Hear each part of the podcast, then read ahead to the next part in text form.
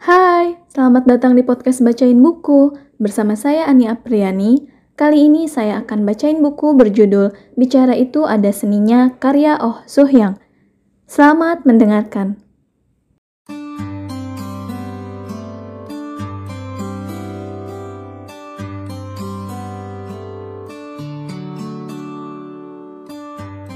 Humor adalah tentang timing. Tahukah Anda faktor penghambat komunikasi? Contoh umumnya adalah hubungan yang kaku, situasi yang menegangkan, dan kebosanan atas rutinitas yang berulang.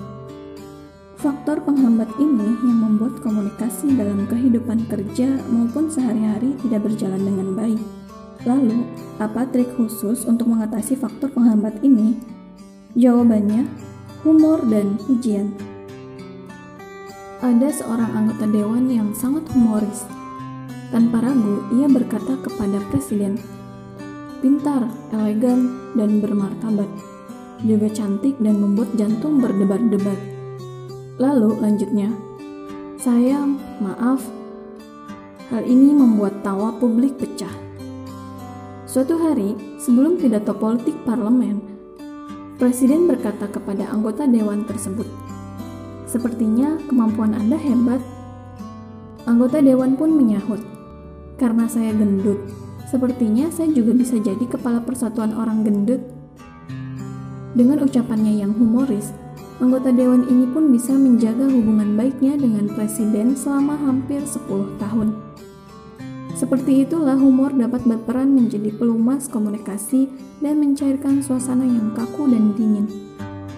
Terlebih pada saat pidato di depan publik, disarankan untuk tertawa 20 menit sekali. Dengan tertawa, publik menjadi tidak bosan, tingkat konsentrasi meningkat, dan meningkatkan daya ingat. Umumnya, kita memakai materi audiovisual seperti cerita pendek atau UCC, User Created Content, yang menarik untuk menyajikan humor dalam ucapan kita. Namun, banyak juga yang hasilnya tidak sesuai harapan. Dalam buku How to Talk to Anyone, Anytime, Anywhere, Larry King menyebutkan ada 4 macam ucapan yang menghalangi humor. Ucapan ini sangat sederhana dan sering mengecewakan audiens. Saya mau menceritakan sebuah lelucon. Ada kejadian menarik saat saya datang ke sini. Ada satu cerita lucu. Kalian pasti tertawa kalau mendengarnya. Ini sangat-sangat lucu. Saya teringat sebuah lelucon. Mungkin ada yang pernah mendengarnya, tapi akan saya ceritakan lagi. Jika yang berbicara seorang komedian, sepatah kata yang keluar dari mulutnya akan menimbulkan reaksi yang spontan.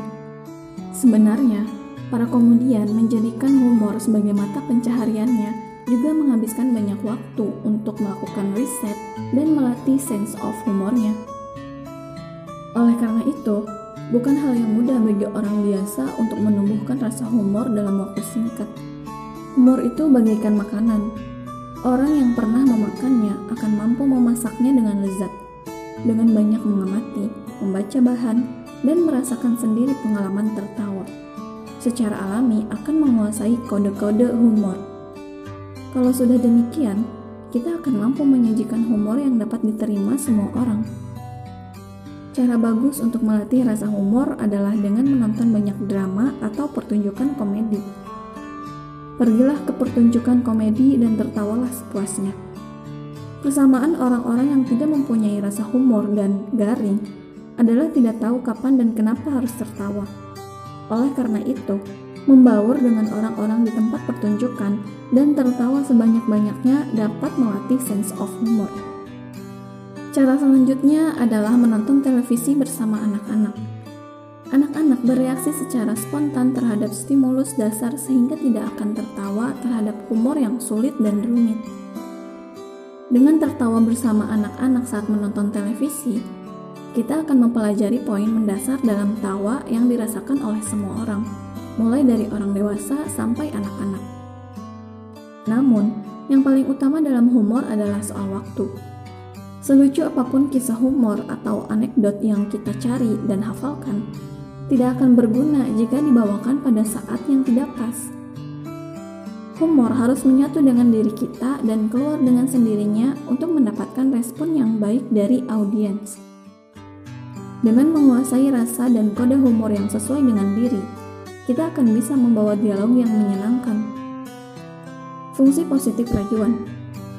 Pujian adalah cara atau taktik komunikasi terbaik untuk merangsang motivasi pegawai dan mengeratkan hubungan antara atasan dan bawahan. Setiap orang ingin dipuji. Jika kita memiliki ketertarikan terhadap lawan bicara, akan selalu ada bahan bagi kita untuk memujinya. Kutipan di atas diucapkan oleh Mary Kay Ash, founder perusahaan kosmetik terkenal Mary Kay Cosmetics Inc. Perusahaan ini menetapkan pujian sebagai budaya bisnis mereka.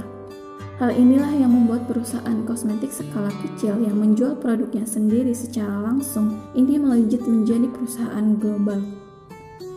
Pujian berperan khusus sebagai pelumas komunikasi. Dalam suasana kaku seperti dalam hubungan yang tegak lurus antara pihak pertama dan pihak kedua, pujian sangat efektif untuk meredakannya. Namun, banyak orang yang khawatir jika pujian mereka terkesan seperti menjilat. Mereka takut pujiannya disalahartikan sebagai rayuan yang dilontarkan hanya untuk menyenangkan hati orang tersebut. Namun, harus diketahui bahwa rayuan pun memiliki fungsi positif. Penyair Amerika, Ralph Waldo Emerson, pernah berkata seperti ini. Tidak ada yang tidak suka dengan rayuan, karena rayuan menampakkan bahwa kita adalah orang yang penting sehingga orang lain harus menyenangkan diri kita. Sebenarnya, rayuan adalah tindakan meninggikan harkat seseorang dengan mengamatinya secara seksama dan memujinya di depan orang-orang. Jika orang membicarakan aib seseorang di belakangnya, maka orang merayu seseorang di hadapannya. Untuk membentuk hubungan baik dan akrab dengan seseorang, kita harus tahu bagaimana cara merayu. Rayuan yang mengandung kesungguhan dan tidak akan ada bedanya dengan pujian. Untuk dapat memuji dengan baik, kita harus lebih dulu tertarik terhadap orang tersebut dan mengamatinya dengan seksama. Jangan melihatnya hanya sekilas, tapi perhatikan baik-baik. Dengan begitu, kita akan dapat mengeluarkan rayuan yang jujur alias pujian. Kakak jadi cantik sekali. Ini adalah bentuk pujian yang dangkal. Orang yang mendengarnya bisa merasa tidak enak hati sehingga maksud tidak tersampaikan dengan baik. Sebagai gantinya, ucapkan seperti ini. Scarfnya bagus sekali, padahal desainnya rumit, tapi bisa cocok sekali dengan kakak. Pujian dengan menunjuk suatu bagian khusus seperti ini akan lebih mengena di hati. Selain itu, kita juga harus mempertimbangkan kondisi yang sedang dialami lawan bicara. Jika kita mengatakan, sepertinya Anda sangat beruntung, kepada seseorang yang baru saja gagal tes penerimaan kerja, tentu saja hal tersebut justru menimbulkan rasa jengkel. Dengan berkembangnya SNS, kita dapat dengan mudah mengetahui situasi yang sedang dialami seseorang. Kita juga dapat segera memujinya dengan hanya meninggalkan komentar, bagus, sampai-sampai ada istilah baru, yaitu rayuan SNS. Kesimpulannya, kita harus memahami dengan baik kondisi yang sedang dialami seseorang sebelum memujinya. Selain itu, kita harus mengungkapkan pujian tersebut secara detail. Berbeda dengan tulisan, ucapan hanya dapat didengar sesaat saja. Kita harus memuji dengan jelas dan spesifik agar lawan bicara mengerti dan dapat meresponnya. Jika kita mengungkapkannya secara samar dan ambigu, pujian itu tidak akan tersampaikan dengan baik kepada lawan bicara.